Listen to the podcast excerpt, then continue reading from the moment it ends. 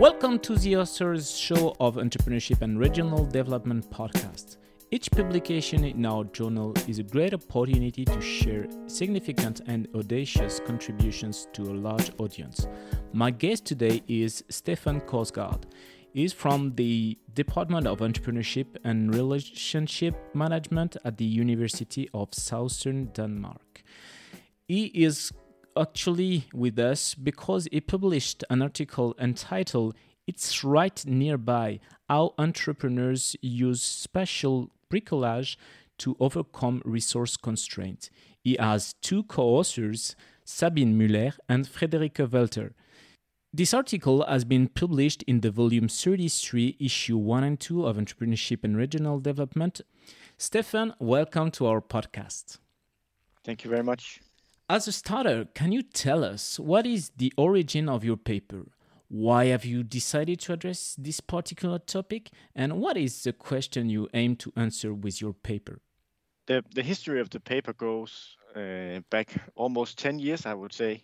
Um, I started working on the topic of rural entrepreneurs, um, I don't know, a decade ago, maybe. Um, specifically because I was interested in this issue of of of, of mobilizing resources. Um, and I felt that um, looking into peripheral and rural contexts was was was a was a really valuable thing to do, because uh, kind of like you would expect resources to be a little bit more scarce in these areas. So you would expect entrepreneurs to be working a little bit harder on this on on this uh, on this challenge. And uh, Sabine started working as a PhD student in my department. Uh, I, wa- I was not uh, her supervisor in the beginning, but she started working on a similar topic. And we talked a lot in while she was doing her PhD project about this. And this particular paper builds on, on, on data that Sabine collected as part of her PhD. And very early in those conversations, this notion of bricolage came up as something that we were seeing in the data. I had seen it in, in my data, and she was definitely seeing it in her data.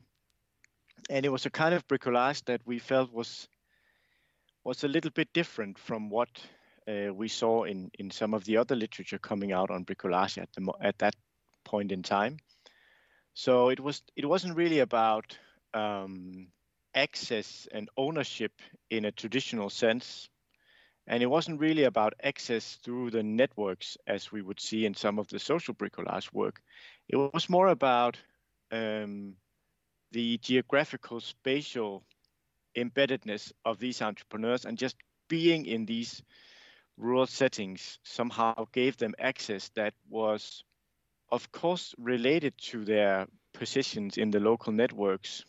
But it was not a. It, it wasn't about the trust and the str- the strong and the weak ties and, and that whole thing. It was about kind of a, a mix of the social and the spatial that we felt was really really interesting, and where instead of looking into the sort of the, the network literature, for instance, um, we we found that what we were seeing resonated much more with with with a human geography perspective of place and space and, and those kind of things, about um, these rural areas as meaningful places, being a meaningful place and being an entrepreneur in, in these meaningful places, being strongly embedded here, allowed them to perform a kind of bricolage that we felt was was better described as spatial bricolage uh, than, you know, regular bricolage or social bricolage. So that that's kind of where the story began.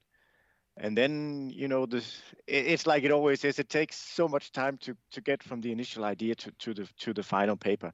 And of course, it went through, you know, rejections and iterations and reviews and what have you. But the core idea, I think, was there all along, that there was this. We were seeing this kind of bricolage that, that we felt was not really adequately described or fully described by the existing vocabulary of bricolage.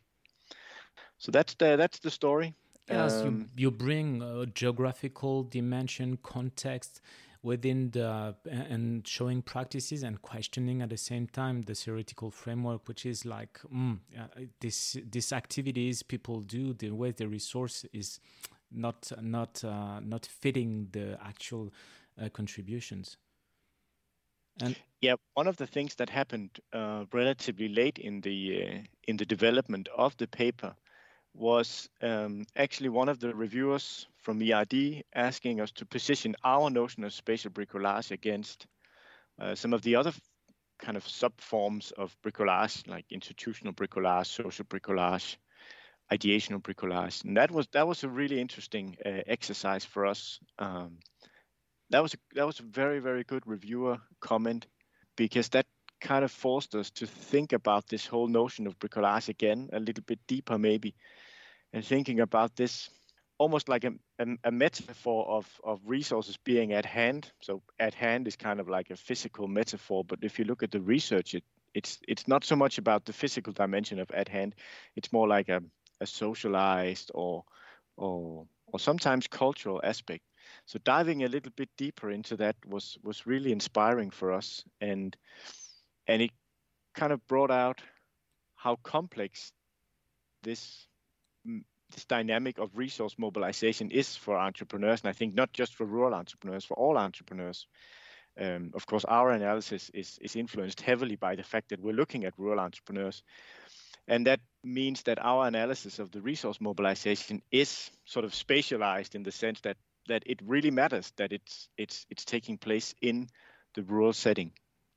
We're also trying to to kind of do like almost like a multi-level analysis, in the sense that we've got so we've got these twenty-something entrepreneurs, uh, all doing various kinds of, of rural entrepreneurship, most of them using some form of spatial bricolage or some level of spatial bricolage, but they're positioned in three different regions.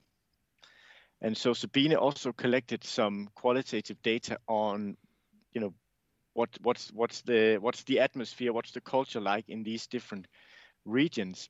And we saw that that the kind of the the the, the regional level um, culture uh, played a, a big role in in how uh, how much and also how these um, practices of spatial bricolage were undertaken by the entrepreneurs. So that kind of also helped us a little bit Um, explore this spatialized aspect of resource mobilization. What are the main contribution of your paper? I would I would say that we've got probably two main contributions. One is this notion of spatial bricolage. Um, there might be one or two papers uh, that have mentioned it before. I think we mentioned it in, in a two thousand fifteen paper as kind of as something that you might want to look into, which we then subsequently did. But I think we introduced this this concept of spatial bricolage, which is a kind of like a, a small contribution perhaps to, to the overall uh, exploration of, of, of bricolage, and also, of course, of, of the relationship between the spatial context and, and entrepreneurs. So that that would that would be the sort of the primary contribution. Um, whether that's uh, valuable and useful uh, or not, I, I guess, remains to be seen.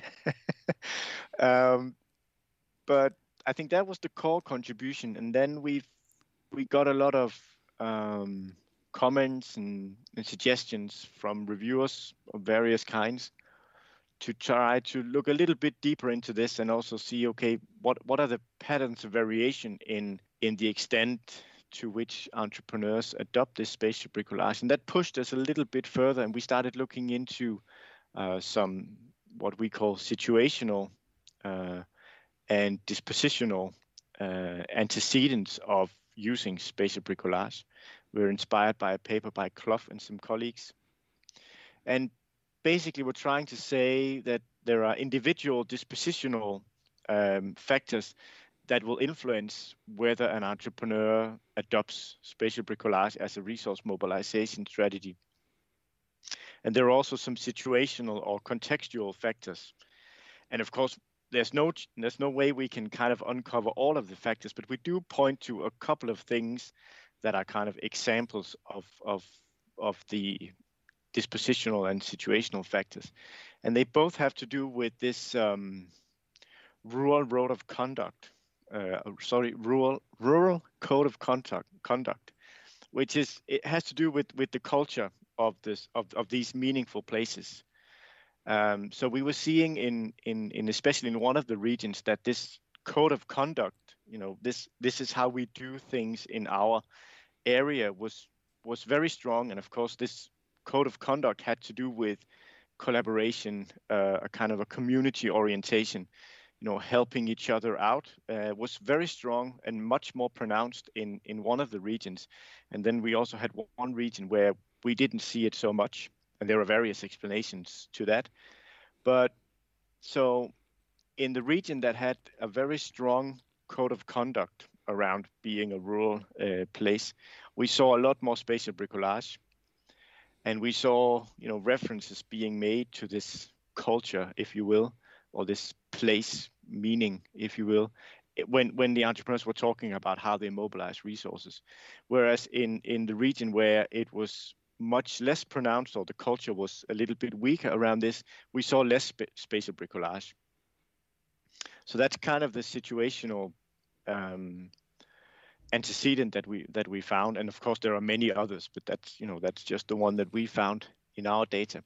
And then at the um, dispositional individual level, we saw entrepreneurs kind of being very different in their likelihood of opting into this rural lifestyle that was also uh, associated with this.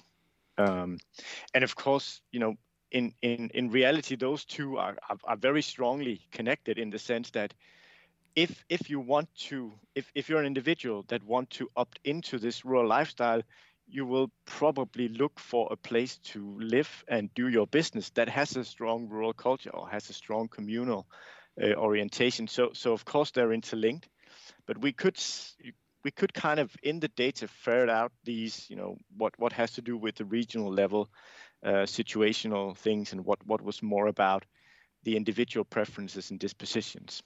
And then, of course, we also compare spatial bricolage with, with some of the other forms of bricolage. And we have a short discussion on, on what that means for bricolage, but I don't know, calling that a contribution might be a bit of a stretch, but, but it was fun to do, definitely. What was for you the main theoretical or methodological challenge in addressing such a question? So one of the, one of the wonderful things about E R D is that by having a, a journal that emphasizes entrepreneurship and regional development, it's already been kind of established that the regional aspects matter, right? So that's that's kind of like pre-legitimized. But as we were working with the paper, we were getting some pushback every now and then on the fact that that we only had data from um, from rural entrepreneurs, so we couldn't really compare with urban entrepreneurs. So that, of course, was was was a limitation that we were struggling with a little bit. I would say, and of course, I'm not trying to uh, criticize my own paper here, but if we had known in advance what we would end up focusing on, I think we might have um, collected um, maybe a little bit more data f- from a relatively smaller number of cases, because I think as we were looking into the, the dispositional and the situational factors, in some of the cases, the data was a little bit thinner than, than we would have ideally liked. I would say that that probably is more of an invitation to ourselves and, and others to do more research on those, you know, situational and dispositional factors. And, and of course, there's a whole, like there's a huge literature in in in uh, in economic geography and human geography that has already looked into these things. So, you know, there's there's lots of work that has been done already.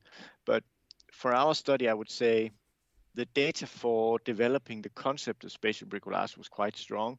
But as we were looking into the individual dispositional factors, it was growing a little bit thin, I would say. I think methodologically, we're you know we're okay, but ideally we would have had a little bit more data, and then maybe a little bit fewer cases, but you know that's that's that's the way things go. For the next papers, during your journey, yeah. your research journey, what was your, the biggest surprise, or maybe the most counterintuitive result you uh, you faced? That's a really good question. I mean, this isn't, you know, I think this is a, you know, I'm proud of this paper. I think it's it's a good paper, but I would say it's it wasn't really surprising uh, what we were finding. I mean, we knew. We kind of knew many of the things already from a lot of research into rural entrepreneurs, um, and a lot of the themes that we kind of uncover. You can see, you know, if if, if you go back to even as far back as, as Alistair Anderson's two thousand paper, uh, Paradox in the Periphery, you will see kind of the themes that we're outlining. You will see them being introduced. Um, so I think counterintuitive. Or just um, for, something for, which has me, been a I surprise. Think looking in, looking into the different forms of bricolage was was very informative for me, and um, thinking about how bric- bricolage as a concept, and by thinking about the different metaphors of what at hand means, could be ideational, could be spatial, could be social, and so on. I think that was that was a real eye opener for me. I, I enjoyed that a lot, and and. And it kind of expanded the value of bricolage for me, but also I think means that we have to question and be critical about how we use this concept of bricolage. So I would say the pushback that we got from reviewer number two saying that there's nothing new here, uh, that was maybe the most surprising thing. Uh, ultimately, you know, reviewer number two was kind enough to to kind of um, accept the, the things we did in the paper to address that issue. But um, that bricolage can come out in so many different ways, and, and, and, and, and how much it really matters for how we see entrepreneurial processes, whether we adopt an ideational bricolage perspective or a social bricolage perspective or, you know, spatial bricolage. I think that for me was the biggest surprise. Okay. Counterintuitive, uh, no, maybe not if you just... think about it, but sometimes you have to think about it for things to be obvious. No, but in any research, there are a moment where you are a bit of a surprise of something, and it can be that the concept works that well in many senses, and you can bend it, and tra- and uh, and it's always like uh, good to have also this surprise that some we have kind of good uh, conceptual framework that we can rely on and go further. It's all it's, it's it sounds for me kind of a good surprise. Uh, bringing and going through uh, research. What are the main ex- implications of your work for entrepreneurs, managers, or practitioners in general?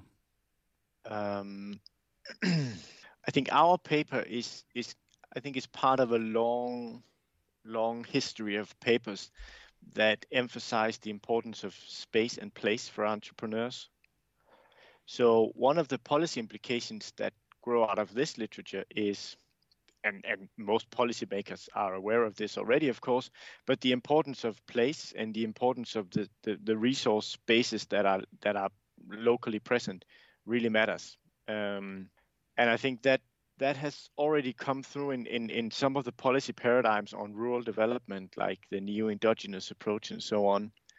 Um, but I'm still surprised sometimes by seeing something like the ecosystems concept being brought up with regards to rural uh, development and and the role of entrepreneurs in rural areas. Because if you look at where the notion of, of entrepreneurial ecosystems was kind of born, born out of and the dimensions that are included in this, it does not resemble the reality of rural entrepreneurs, even in Denmark, which is a relatively small country with, with short geographical distances and kind of a relatively relatively high level of, of regional equality, uh, even though we're seeing an, an increasing uh, regional inequality. And it is beginning to destabilize some of the institutions that we have, I think, a little bit. Um, but I would say I'm, I'm surprised to see still how implicitly urbanized ways of, of thinking about uh, business development, thinking about development in general, and thinking about the role of entrepreneurs in this still adopts uh, urbanized notions such as the ecosystems concept, uh, measure th- performance in terms of new jobs created uh, in rural areas where it's really about survival more than anything else, uh, survival of, of, of firms and, and, and just keeping the jobs that are already there. Um, so I think this issue This this notion that places are very different, and and and these differences between places play a fundamental role in what entrepreneurs can do, in terms of what entrepreneurs are needed for. Uh, what what what role do they play in these rural development patterns? I think it's it's a topic that we still need to push uh, a lot, and a lot of yeah, just a lot of policy is, is not quite there yet, I would say. Um, so I think that that's that's uh, that's that's an important implication of this, and I think showing the the link between the micro level of the entrepreneur and the regional level, where we find this rural code of conduct and all the other like placial cultural issues, showing that connection, and also how there's, you know, there's there's influence, but there's not determination is is is an important lesson. I wish we had all the answers to what, you know, rural municipalities and, and rural regions could do uh, in terms of promoting entrepreneurship. I wish we had those answers, but we're not quite there yet. But I think showing this multi the multi-level dynamics could, could really help us uh, take the next step. Okay, thanks Stefan for participating to our show. All our podcasts are available on entrepreneurship dash e r d dot com and on the main podcast platform.